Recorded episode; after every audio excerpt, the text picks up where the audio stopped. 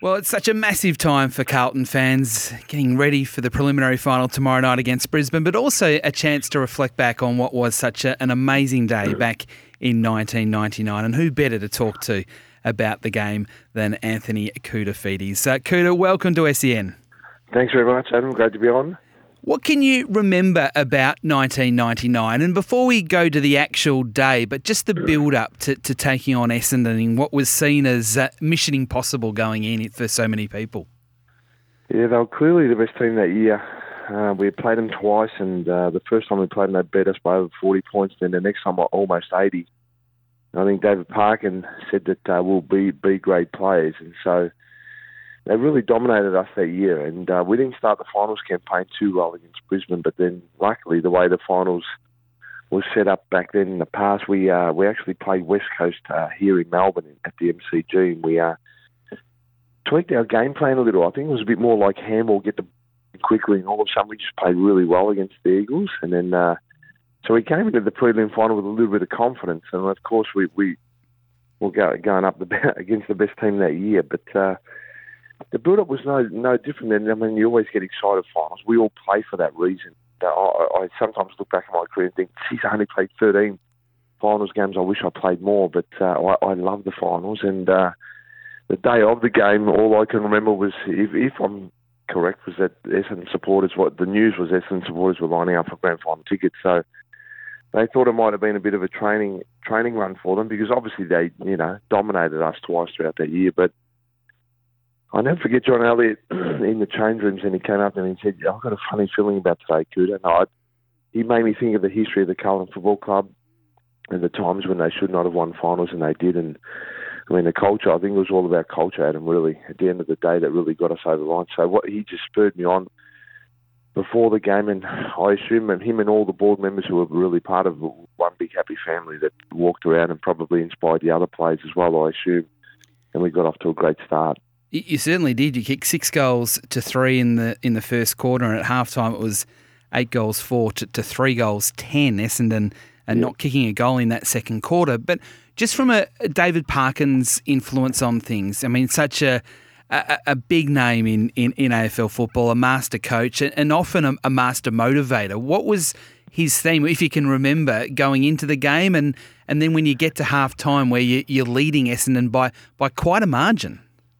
Yeah, I can't remember what Parko, you know, had said back then. I mean, Wayne Brittain had a big influence on that, on us also. He really was a lot of the tactics of the game plan and everything was really revolved around him and Barry Mitchell. Really, I mean, Parko was the head figure. But uh, a lot of the moves and strategies th- throughout that day, in particular that year and the second half of '98, and moving forward, I mean, Wayne Brittain was the mastermind really behind a, a lot of it. But uh, Parko was a uh, definitely a great motivator, a great speaker, and uh, yeah, I probably you know you don't really appreciate a coach until he leaves and you realise how wonderful he was.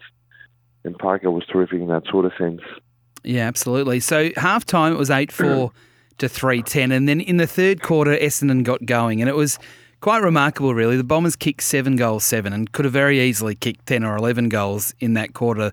The Blues only kicking two goals, two. So you turn at three quarter time, 11 points down. Now, there's a lot of things that have been said post uh, post that game all those years ago about Stephen Silvagni's influence at three quarter time. What was said to, I guess, get yourselves going again and and kicking on to, to win that last quarter. Before we talk about your own role in that last quarter, can you remember three quarter time and how you were feeling? Yeah, look, I remember the third quarter. I was in defence and just watching the ball kicked over my head so often. and we we just did the most silliest mistakes. We almost handed really them the game. I mean, uh, a couple of our kick ins straight to them, and you know the chances of spoiling, we just didn't spoil the ball. But Essendon, let's be honest, Essendon played the way that they were capable of playing all four quarters by kicking seven goals, seven, and I felt like I was seeing the ball well, and I was playing well. I just felt like I was almost stuck in a cage. I remember three quarter time thinking to myself, I was looking up above, just just please put me in the midfield, and I was just hoping that they would, and they did in that three quarter time. I know Sauce, um, you know, took us away and, and spoke to us at three quarter time. I have no idea. I mean, you, you're that intense into the game and you're that fired up, and you knew it was our last, either going to be our last quarter or we're going to end up playing in the grand final. And so of course, we're all fired up against our arch enemy Essendon, who you know just they were really a phenomenal team that year. And I dare say if they got to the grand final, they would have more than likely not in the, uh, taking anything away from North Melbourne, but I dare say Essendon probably would have taken home the Premiership Cup. That last quarter, Kouta, from yourself 12 disposals, six marks, two goals, to finish with 29 disposals and 12 marks for the match. But as you said, you got moved into that midfield in the last quarter, and not only did it, I guess, transform the game, but it almost transformed you as a footballer moving forward from then as well, because you became this this superhero with the way you played your football.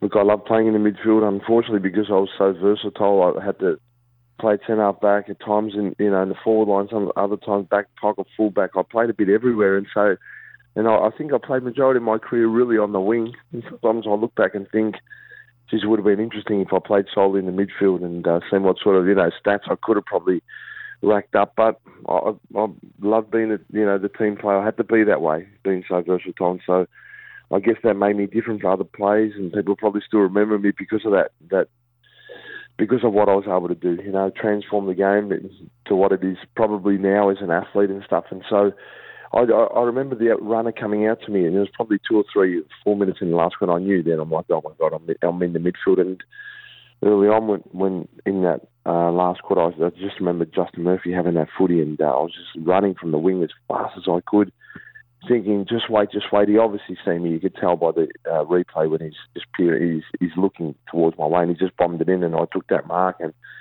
it was on. Fraser Brown kicked that goal before that mark, and so we just sort of pegged back uh, the difference, and uh, yeah, we will fight up, and uh, yeah, I, look. The midfield is uh, the the place where I just let myself go and I could just play with freedom. And whether it was defence or up forward, I could just run and just do the things that I love doing. And so, as it panned out that day, that was a start, really, Adam. I mean, 99 was a great year for me, and I, I probably didn't get enough recognition for what I did because I played really at centre back and had a terrific year and uh, finished second in the club best and fairest when I missed five games. And so I could have easily won the best and fairest. And then, of course, year 2000 was my greatest year. And then 2001, I happened to win the best and fairest as well. And so I had three, you know, really good years uh, in that period. But, you know, injuries got, got in my way as well. So every year I cop some sort of injury um, yeah, the peak of my powers. Yeah, absolutely. So take us through for everyone that's listening, particularly Carlton fans. When you are owning the MCG, there was eighty thousand there that day. Um, there's a grand final up for up for grabs, and you're completely controlling the game. What, what's that feeling like?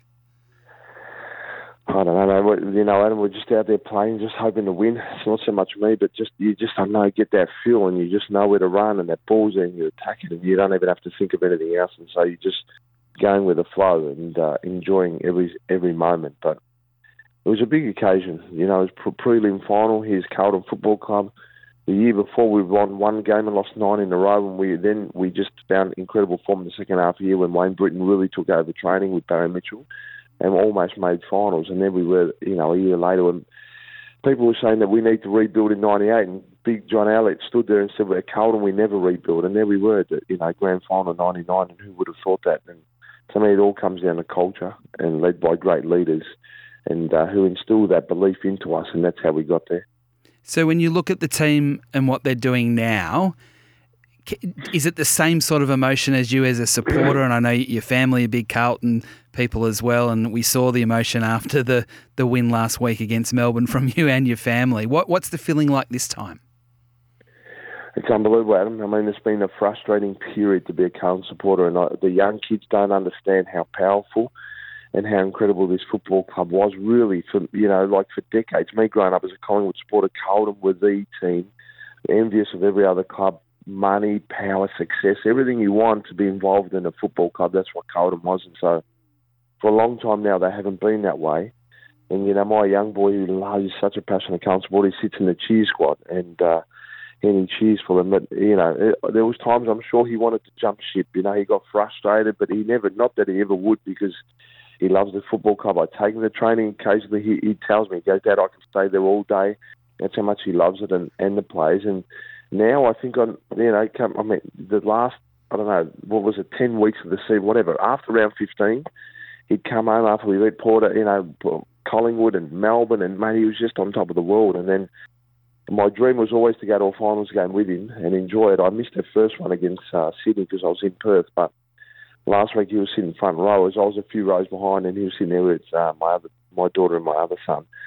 And mate, I just every goal, he's just you know he's just there, just cheering, and then you know for us to win the way that we did, he's just on top of the world. You don't realise that, and I guess, as a player what a footy club does, a sporting club that you love, and when they become successful, when you don't understand what they do for a family and for kids, you know, it, br- brings us together.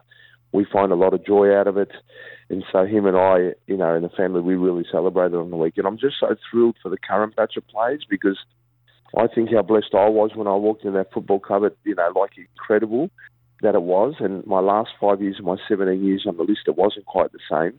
But for the, everyone that's walked into the Carlton Football Club the last 10 or 15, maybe 20 years, don't really know how powerful this club is. But now we're finally get, getting to see how powerful the Carlton Football Club is. And it's a very exciting time for not only our supporters, but I'm sure for the players and everyone around the football club to understand that this is really and was the greatest football club and probably still will be now if we start to, to become successful again. I can hear the emotion in your voice, Kouta. Just two quick ones before I let you go. Your favourite player to watch now in a navy blue jumper? Well, I've got a, I've got a, a list of players that I do love. I mean, but we know the standout really is Charlie, and his two finals games probably weren't what I expected them to be from him because I believe he's got another level or two. But I guess it's probably only a matter of time, and it, it may be tomorrow night where he breaks free. I, I think it's only a matter of time, and if they can get through tomorrow and uh, get to the grand final, I can only imagine what sort of game you know he potentially could have. I mean, Walshy was just unbelievable last. He was just unbelievable last night. Uh, last Friday night, Newman was great Weitering, and Crippa's just hard at it. I've always loved Cripper because I admire his leadership and what he's done for that football club, that love and passion that he has. And are you going to win? I believe that there's any team that can beat Brisbane at this count. I've got true faith that they can do it. It's going to be a massive challenge for them, and Brisbane are an incredible team. Anything can happen. But of course, I, am going into this game believing that Carlton can do it. Kouta, we really appreciate your time this morning, uh, reflecting back on that uh, that famous win in '99, and also sharing the the emotion that you have for the current Blues. Uh, good luck tomorrow night. Thanks very much. Appreciate it.